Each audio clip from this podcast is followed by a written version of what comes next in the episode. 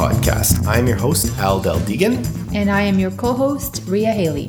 On this episode, we talk about the intricacies of the human mind, the various masks that we wear, and why we wear them, and what life is like when we are ready to shed those masks.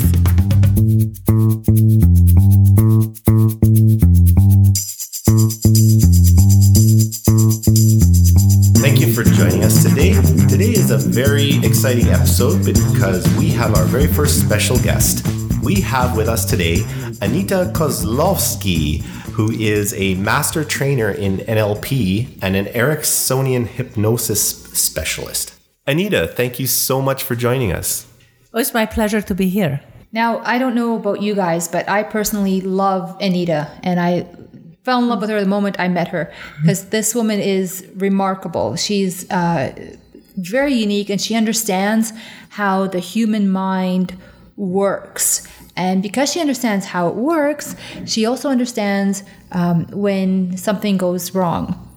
And by the way, if you hear some odd noises in the background, it's because we have our wonderful puppy Nalu and Anita's puppy, uh, who's now going on to 14 years, um, and whose name is Scooby. So, anyways, back to the show. I have taken several of Anita's NLP classes, uh, which is uh, neuro linguistic programming courses. And today we want to talk about uh, something that, that I learned in one of these classes, which is the various masks that we wear um, in the various roles that we play. And I think you're going to find this absolutely fascinating. It certainly shed a light uh, onto my own personality, and it was uh, both entertaining and a little bit frightening at the same time. so, Anita, why don't you go ahead and tell us a little bit more about um, the, the various masks that we wear? Mm. Well, mask by itself is a device, and the purpose of a mask is to create persona, portray something, and also to cover something, which is the face. So, when we translate this idea into human behaviors, we have to go down into the concept of the real person, the I am, which is alive inside each and every person. That I am arrives on this planet equipped with only few things expectations of nothing but the best, awareness of its potential, full capacity to love and receive, a unique set of talents that can be expressed under optimal circumstances. And in the ideal scenario, this persona would develop consciously from its potential and, and express itself fully in life, but quite often it doesn't happen. Let's say a child receives upbringing where they are rejected by parents or mistreated or perhaps silenced. What they learn is that their voice should not be expressed, silence is preferred and it's dangerous, but most importantly, that they do not matter because if their voice is not being heard or worse, being listened to, Therefore, they do not count because that's the only way they communicate. So they developed a protective device, which is a mask to cover the protect the original version of themselves, which is now carefully hidden. And the mask's purpose is to protect the original authentic person, protect itself, and negotiate through life with other people. The statement of I am deep inside is the only truth, which is fundamental truth that we live with. It's not a conscious knowledge, but it's something we carry, something that we will defend with everything we've got, because the moment I am not, I cease to live. So the mask develops a secondary, is a secondary I am. Its purpose is also to protect itself, but most importantly, to protect the one which is hidden. So let's talk about an example of an of a situation where there is marriage, husband, wife, children, He's an alcoholic who is abusive, who beats the heck out of her. She works on, walks on tiptoes around him. She knows by the sound of his footsteps outside the door what mood he is in, and she tells kids to leave the room or be quiet because she already knows that hell will break loose. He comes in with verbally aggressive and, uh, and bullying, and she says, Oh, no, no, no, just be quiet. It's okay. She became a placator. He's the bully, She's the placator. Deep inside, he has forgotten the original person that he was when he was born. He took on this persona of a bully, to show his strengths, his muscles, and to bully his, himself through the world, controlling others. She is his perfect counter, counter match, who deep inside feels nothing about herself, like she's not worth much, but developed a persona of a placater who is placating, who is going to take a lot of pain, absorb it, and make peace at all costs, always losing. So, as long as he believes that about himself, as long as she believes that about herself, they will be involved in a song and dance of perpetual abuse and rejection, occasionally having honeymoon period to remind themselves that it's possible to be in a different state and continue descending into the abyss. So the bully and the placator are masks. The authentic person is the person who was born, came to this world. Another mask would be someone who is a perpetual victim. Another one would be someone who controls others. Another person is someone who blames at all costs and deflects any responsibility from themselves because as long as they are blaming, they are safely hidden behind the scenes. The attention is on something else. Another mask is someone who is rational, cool, and collected. We call them the computer, someone who doesn't access any feelings, but speaks rationally, but there is no human component, no emotion involved. That person is emotionally detached, safety measure to protect themselves. So they are masks on a deep level, like those ones which are the archetypes, and they are masks on top of those masks. An example would be someone who takes a massive loan, is massively in debt, but lives in a spectacular house, drives a Ferrari, dresses in spectacular clothing, but is not sure if he can pay the bills next month because this month he has to show that he is wealthy and successful. His mask, wealthy and successful person, because inside they actually don't feel good enough. Another mask, a mother who has a 50 year old son at home whom she doesn't want to lose. As long as that son remains and she cooks and cleans for him, she has a role to play. I am a mother. The moment this boy leaves, 50 year old boy, she loses identity because she became the mother and forgot that she was more than that. So those masks are really a testimonial to humans' greatness and potential because they are protective devices allowing people to navigate through life, not necessarily happily, but successfully. It's also a testimonial to what is possible when they come off. And when those masks come off, it's quite traumatic for people who lose them because it's almost like they lost their ego part of themselves. And people feel traumatized by losing them because they haven't embraced yet that they can exist without a mask. So this transition period is interesting because it's a time of the greatest growth, but it's also an opportunity for people to relapse even deeper into dysfunction. So the way to work with those people is to recognize the fact those masks exist, that they do serve a useful function, and that there will be a moment of trauma when they come down, beyond which there exists this amazing potential for a happy and in- incredibly satisfying life. That's absolutely fascinating. I've got a whole bunch of questions. Mm.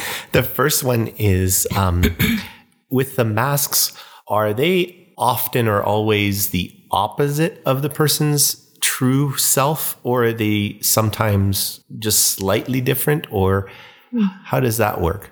Well, if it's a mask, it will obviously be false. Mm-hmm.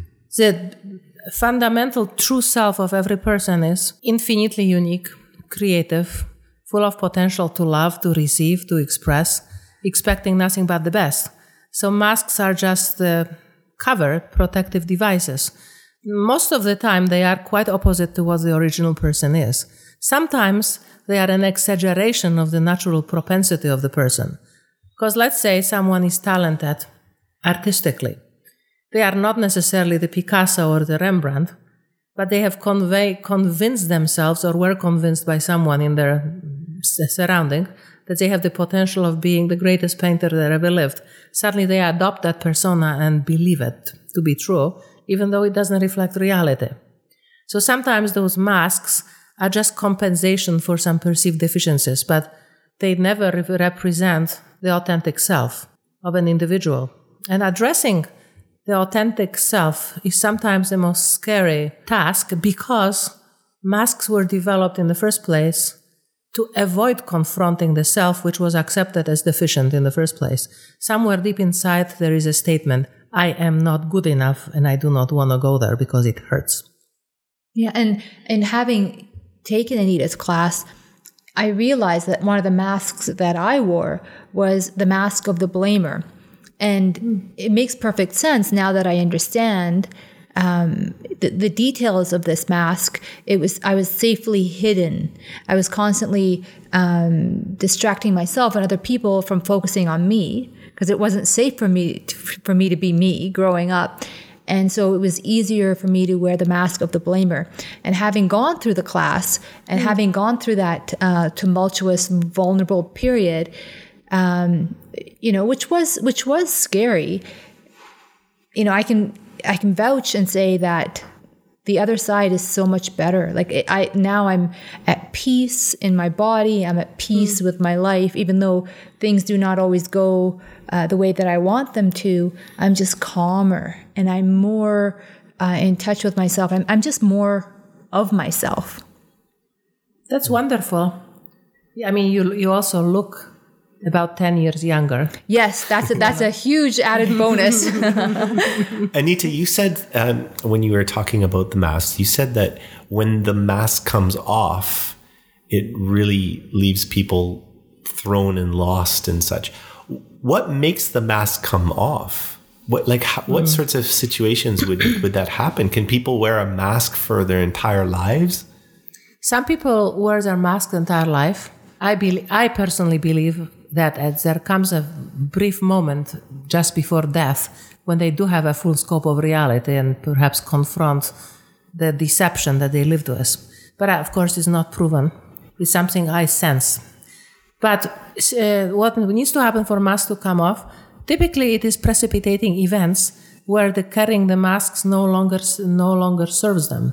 An example would be a CEO who lived his whole life behind the mask of a supremely successful, impermeable to challenge man. Suddenly, economy collapses, he loses his house, his multi-million dollar business, or perhaps gets sick and suddenly realizes that all those other things were temporary or just fleeting. Perhaps a blessing, but not the fact as to who he was. Usually it's traumatic events or a marriage that breaks up after 25 years. Suddenly he is left alone or she's left alone and has to confront the reality. Something like that. Okay.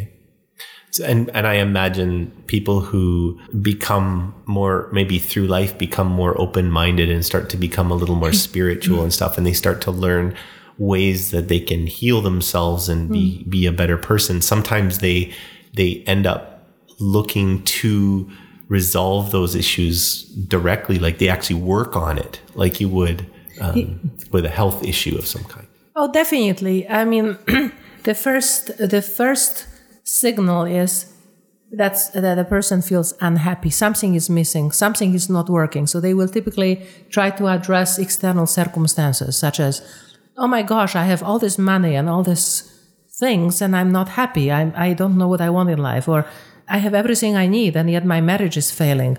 Oh, I'm on to my fifth relationship and it's, it's collapsing. I don't understand. Why do I always choose such a person? Or there is recurring patterns in, in relationships that keep on repeating themselves. People will come to fix those things, and of course, those things are only a tip of the iceberg, and they represent something much greater. Typically, supporting structure of those things is a mask that person has carried. So through different processes that we do, the work that we do, we can help people disassemble those masks safely and take a safe look at themselves and recognize that perhaps there is more to be in love with than they originally believed. Yeah. And that's the nature of what we do. You know, and that's and that's what I loved about um, your course, Anita, is because you know having having had a very difficult upbringing and gone through a lot of challenges, I had tried con- what you know conventional therapy, uh, talk therapy, and it felt like I was just going in circles. You know, we I didn't have any lasting results. Like I'd feel better because I got things off my chest, but nothing in my life would change.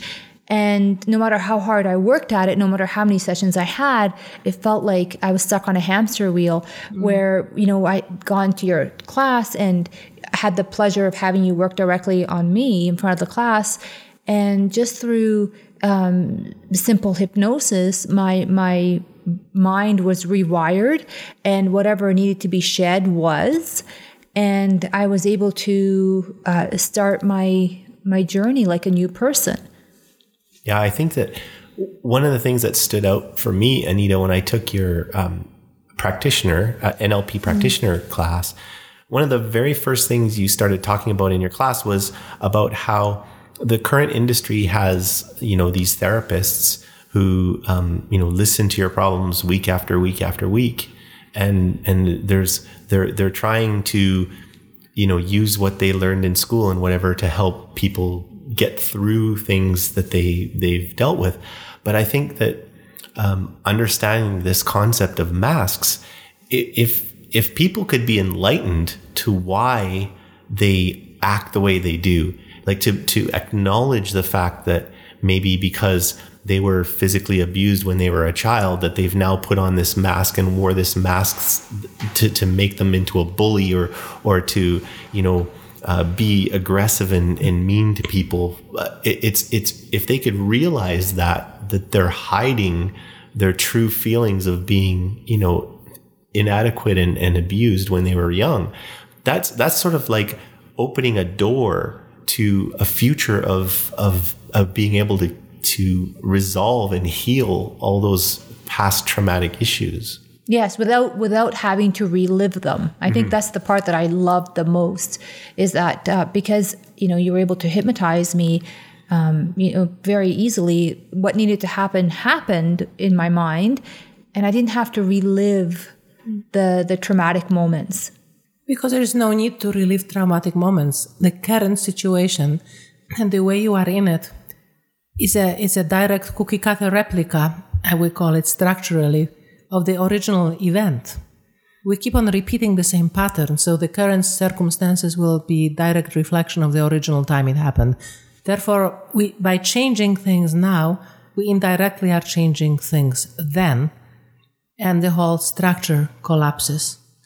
Going back to original time doesn't serve any purpose, really. It's other than refreshing the memory of something unpleasant, and in my opinion, something happening once is more than once, too many times. yeah. yeah. That's a great way to put it, definitely.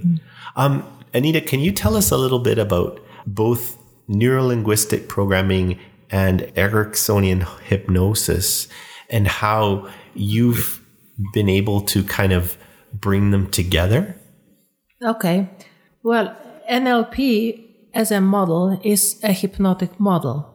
It's a, it's, it was born out, uh, out of few things. The mother framework was is Ericksonian hypnosis, the brilliant work of Milton Erickson. It also evolved from positive psychology and transformational linguistics and brief therapy models. It, it came together as a model. But the framework underlying the principle, the philosophy, the structure is the Ericksonian hypnosis. So, in my view, unless you understand the mother framework, the model of NLP, which arose from it, is simply cannot be used effectively because the it's deep as it is wide. In my opinion, it can those two things cannot be separated. When you look at true NLP processes, some of the interventions that seem to be to, that work so fast, they are still based on pure principles of Ericksonian hypnosis.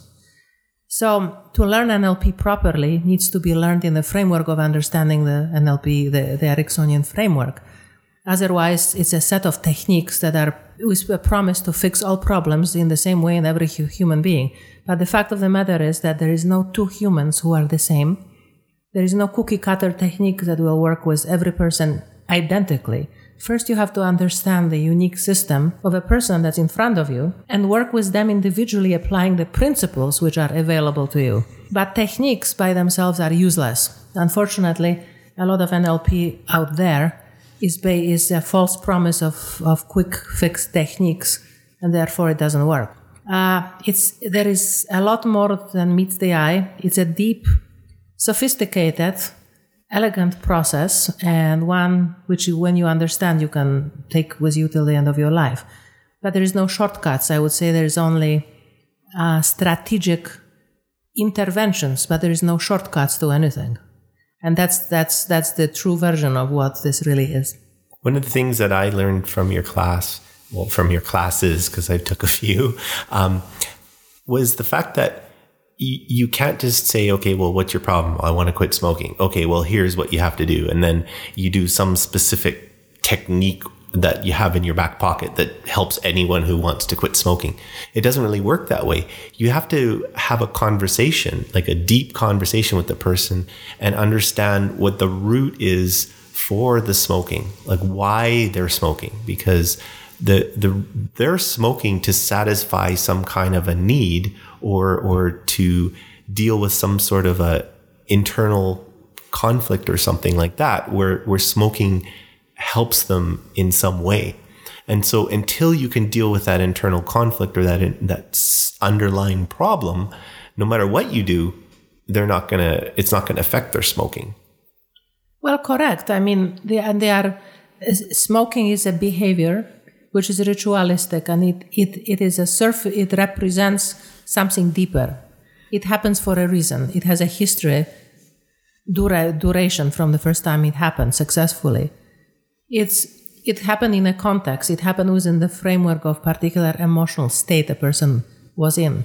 It, it happened in a context to which a person applied some meaning. Some people there will be two people smoking each having different underlying principle. One person will smoke because it's cool to smoke. Their friends smoked, their family smoked, everybody smoked. Therefore, being socially connected means equally smoking. For someone else, smoking may mean cigarette relax me and give me a relief from stress. Someone else may link cigarettes with coffee taste or some kind of after dinner event. For some people, it may be in a situation that reminds them of someone smoking, or it could be a multiplicity of things present at the same time. So, in order to help successfully that person, we need to understand the underlying principle behind the smoking and apply these interventions. For example, if a person believes that they would like to stop smoking, but they cannot because they cannot stop themselves, the, there is a belief which is f- flawed that they cannot. We have to prove to them that in fact they are capable once they accept the fact that they are capable and this is within their choice, then our job to break other patterns is much easier. If it has to do with social anxiety, then how can we install confidence in that person in such a way that they do not need a cigarette to boost their confidence? So there is so many variables. Therefore, this original conversation is so fundamental so that we really know what we are dealing with, not what they tell us initially.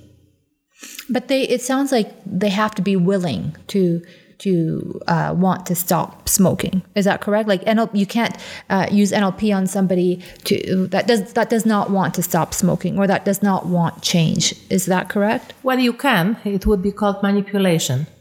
You see, this is a loaded question with respect to smoking because there could be a person may want to stop smoking, but they may not believe that they're capable, or they may want to stop, but they think that the pain leading to stopping is going to be insurmountable. Therefore, they do not want to go through the pain. Some people may want to stop, but they believe that they, they have no power over themselves, they have no control. Therefore, they are unable to say no. So we have to figure out exactly what is the barrier between them not smoking and now. It could be something as simple as believing that as long as my father is alive and he smokes, I'm not allowed to stop. There could be something like that. So uh, there is a big gap between smoking and not wanting to stop smoking. Because wanting to stop and believing I can stop are two different things. So we have to understand what really what is the belief system behind not stopping. That That's fascinating. Sense. Yeah. I want to go back to the masks a bit for for a minute. One of the things that I think is really cool is yes, you can take an NLP practitioner course and you could learn all about NLP and Ericksonian hypnosis and how to heal people and how to help people with their problems.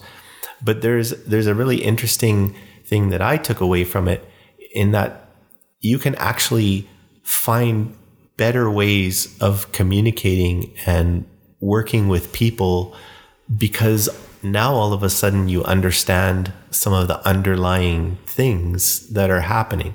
And NLP in general gives you a skill set that allows you to um, learn better ways of communicating with people.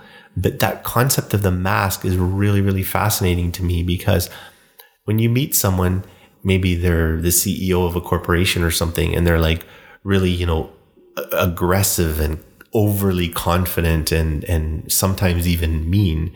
And when you pay attention to that because you know they're wearing a mask, you can suddenly see underneath the mask and you start looking at their behaviors when they're not paying attention, when they're mm-hmm. not trying to be the boss or whatever. And you start realizing that they're in some cases the most insecure person you've ever seen in your life. Mm-hmm. And you and you learn that how how you can deal with that person as a totally insecure person is going to be totally different than if you would have dealt with them as a an overly confident and aggressive person. Right, right. And then you start connecting on a deeper level because uh, they feel that you get them. And in a way, you do. You understand what it is that they need, and you can um, deliver that. And in some cases, they find that overly uncomfortable and get scared, and you end up being in a situation where that person doesn't want to be around you anymore. Possibly. I personally haven't experienced it. I've, I've experienced that a lot of people that I interact with, um, I seem to connect with on a deeper level. They, they seem more relaxed around me uh, because I'm watching, I'm just aware of their mannerisms and their um, speech patterns. So I'm uh, I'm trying to actually I do end up putting myself in their shoes. It just happens naturally now and easily, and because of that, I understand where they're coming from, so I can better um, communicate with them, and and let them know that I'm willing and capable, if that's the case, of meeting their needs. How about you, Anita? Like you've been doing this for a long, long, long time. Do you find now that you can pretty much get along with anyone, or do you realize who people are and and just not want to have anything to do with some people? Uh, I would say both. Um, there are some people who are deliberately obstinate, and no matter what you do, they will be negative.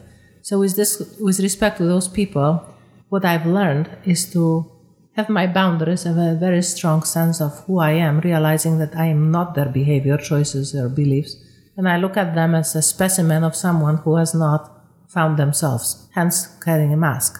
And I have a choice to leave, walk away. But otherwise, most of the time, I find it very easy to connect with virtually anyone because the skills we have are so profound that allow us to communicate and develop rapport with virtually anyone. Yeah, yeah. And you and you teach in your classes that you can build rapport with people in in a matter of moments, right? Yeah. They they you you first meet someone and you shake their hand and uh, almost instantly they feel like they've known you forever. That's a that's a skill, isn't it? It is. It becomes an unconscious skill. So, in other words, I it becomes so automatic that it just happens. That's very cool. And Anita, how did you get into NLP? Like, what was your journey that led you to NLP? Ah, my journey. Well, it, it was a long one. I've always been interested in how the mind works. I studied at university, neuro, you know, neuropsychology and all those interesting things. I never heard of NLP until I attended long time ago a particular seminar by a fellow named Robert Allen, who was a real estate investment guru. And I noticed that he did something at a break where people literally run to and spend hundreds of thousands of dollars buying his DVDs, cassettes, whatever he was selling. And I realized that he did something which I didn't understand. So I asked him, and reluctantly he told me, oh, NLP, and mentioned Richard Bandler. So at that time, I thought it was just a persuasion technique. So I went to the training and I realized the magnificence of what it was and decided I, I will, I'm going to learn it. I never knew at that time that NLP really grew from is it was a therapeutic model. It came, it became a clinical application modality with with which people could elicit tremendous change in in people where psychotherapy failed. So that aspect of it became really interesting for me as I come from that background. So th- this was the very beginning of my of my journey, which continues uh, to this day. And it's been an exciting journey, that's for sure. Mm-hmm. That's incredible. And you're uh, you can tell you're still after all these years, you're still very passionate about what you're mm-hmm. doing. And you're still learning too, aren't you? Oh, constantly.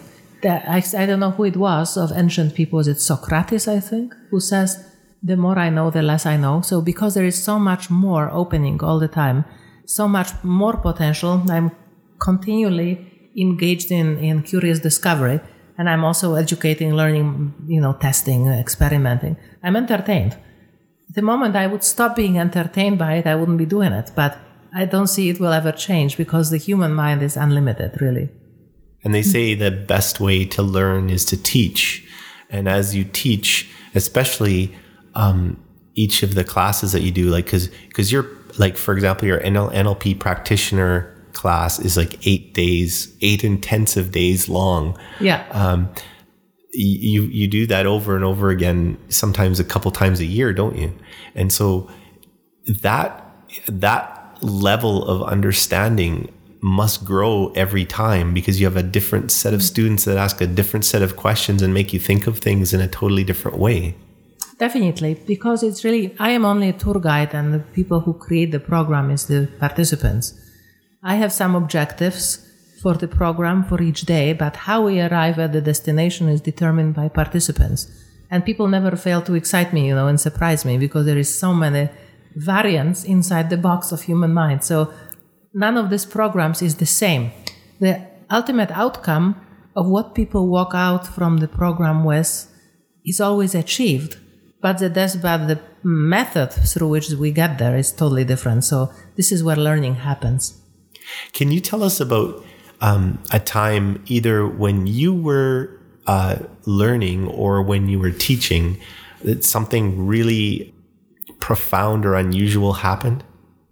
Oh my gosh, so many different things. Um, one thing that comes to mind, okay, is that fellow. He was an um, CEO of a large company from Hong Kong, raised in an upper class, very conservative family, and kind of person that would hardly show any expression and had difficulty expressing himself in front of people, which was problematic with his employees. So he came to increase his ease of communication. Little did we know that on day six he comes in, flushed, literally runs in the room with pile of paper, and says that he cannot believe it, but he was compelled to write all this poetry which just came out of him, which he read, and it was spectacular. And then he became very fluent, almost actor the remaining two days. And now I know that he became uh, stand-up comedy became one of his uh, hobbies from the most you know, reserved person. We've had people who had spontaneous um, healings happen. People, one one uh, individual woke up in the middle of the night and wrote a piano piece, which he dedicated to me, which was quite amazing. There was people who had spontaneous, spontaneously remember the language which they've forgotten from their childhood, things like that. Wow, that's spectacular. Mm having having attended some of your classes, I've seen some pretty amazing things happen. I've seen people come in very close-minded and you know solemn, and by the end of it, they're just the most bubbly. Mm-hmm. enjoyable people and carefree carefree yeah yeah yeah i've seen that yeah that is the most rewarding aspect of it because suddenly you see the mask falling off and the real person shining yeah and the real person is always so much better than the mask could ever be. Because the mask is is not real. Yeah. And yeah. So do you think that people who are searching for themselves or searching for their true calling um, or, or just somehow dissatisfied with something but can't quite put their finger on it, do you do you think that those people um, are wearing a mask and they're now ready to live life without it? I think so, because the, sat- the level of dissatisfaction somewhere led them to search for something better, which means they became aware that something was limiting. So, you know, there, there are so many masks and so many layers of the mask. For example, a person who is a, who is a cruel bully will have more than one mask.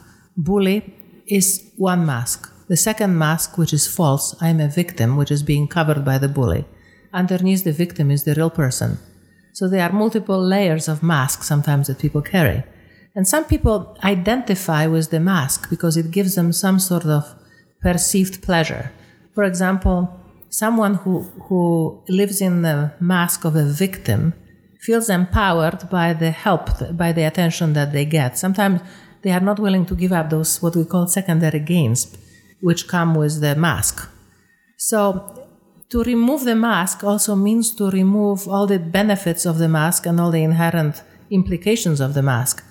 Virtually, it's almost the same as a person who all their lives weigh 400 pounds, navigated in a wheelchair or barely walked, wore tent like size clothing, and were attended to as a disabled person. Suddenly, I weigh 150 pounds, they look great, they can wear small clothes, they no longer use a wheelchair, people respond to them in a different way. It's a whole different reality. So, that would be the same, that, weight, that extra weight would be reminiscent of a mask. It requires transformation and changing on the inside to adjust to how the world responds to a new version of oneself. And that in itself is sometimes scary for people because they're anticipating sometimes things different from what they really are. That identity crisis sometimes happens. If I am not an alcoholic, then who am I? If I'm not a 400 pound person, then who am I? If I'm not a victim, does it mean that I failed my whole life? Does it mean that everything I've done so far is was waste or useless? There is all this remorse, these questions that come up. And we have to be sensitive that this may happen when we are dealing with some serious masks that people carry. And yet the end of the of the road is so rewarding when it comes off and a person can breathe and remember the original version of who they really are. That's wonderful. Do you have any other insights or anything you'd like to share with the audience? Hmm, about the masks? Oh, just in general. Um, that when things go wrong in life and there is always light at the end of the tunnel, and when you find yourself hopeless, just remember that this is just a mask. Because when you let go of that, or persevere through that, you will see this yourself so much stronger, so much more aware. And circumstances in life are merely learning opportunities, and sometimes we create them as a reflection of something internally that needs to be worked on. So it's, it's a journey, it's a lesson, it's an exciting one, and if you become curious as to what it all means, you will forget to be stressed and worried because curiosity doesn't allow pain to come through. Beautiful. I really Brilliant. like that. Any closing words, Ria? Uh, no, I just wanted to say thank you very much for for joining us on this special episode. Um, I hope that our listeners enjoyed our time with Anita as much as we have enjoyed it. Absolutely. My pleasure. And I want to and I want to mention for everybody that um, Anita multiple times each year puts on these incredible courses. Uh, she does a uh, hypnotic sales training course that teaches you to become uh, an incredible salesperson, whether it's you know applying for a job and being able to sell yourself to the to the person who's recruiting you to the all the way through the rest of your life to the point where maybe you're actually a salesperson and you want to learn to become a better salesperson. This is an incredible course. It's a 3-day course. She also has another three day course that she calls the transformational speaker and that was one of my favorite courses because well. I have done quite a bit of public speaking in the past, but what this course did for me was it changed my life and made me more confident and more uh, sure of myself when I'm speaking just to one person, let alone to a group of people. It was it, just, it was just so much fun. Um, you end up in the very first class doing doing a presentation in front of the class, and then you're scared crapless and then after the three days is over you've done about 12 or 13 presentations and by the end you're just kicking butt doing some really impressive stuff. So that was so much fun. She also has what we spoke of which is the nlp practitioner training uh, which is the the big eight day course. Um, now the the the initial you know goal there would be for people who want to become an NLP practitioner but I can tell you from experience that you learn so much valuable information in that course you don't necessarily have to be planning on becoming an NLP practitioner to take the course. You just want to become a, an incredibly successful person who understands yourself and the people around you way better than you've ever thought you could. And then following that you won't possibly be able to avoid taking the NLP Master Practitioner class, which is another eight days of intense, fun, and enjoyable training. So, um, uh, Anita, uh, like uh, I'll, I'll mirror the words from Ria. I thank you so much, very much for for joining us today. Uh, all the information about your classes, as well as uh, the one-on-one. Um, kind of uh, NLP dis- healing sessions that you do are also available through your website, which is livewithpower.com. Is there, any, is there anything else you want to add? Just check check us out and you may find something that just may make the big difference in your life. Thank you for listening. If you enjoyed this podcast, please share and give us a rating on iTunes or Google Play. Uh, we love to hear your comments. The show and all the accompanying notes related to each episode can be found at shizdiggity.com, which is S H I Z D I G G I T Y.com. So please check us out. Until next time, this is Al and Ria and Anita saying, choose happiness.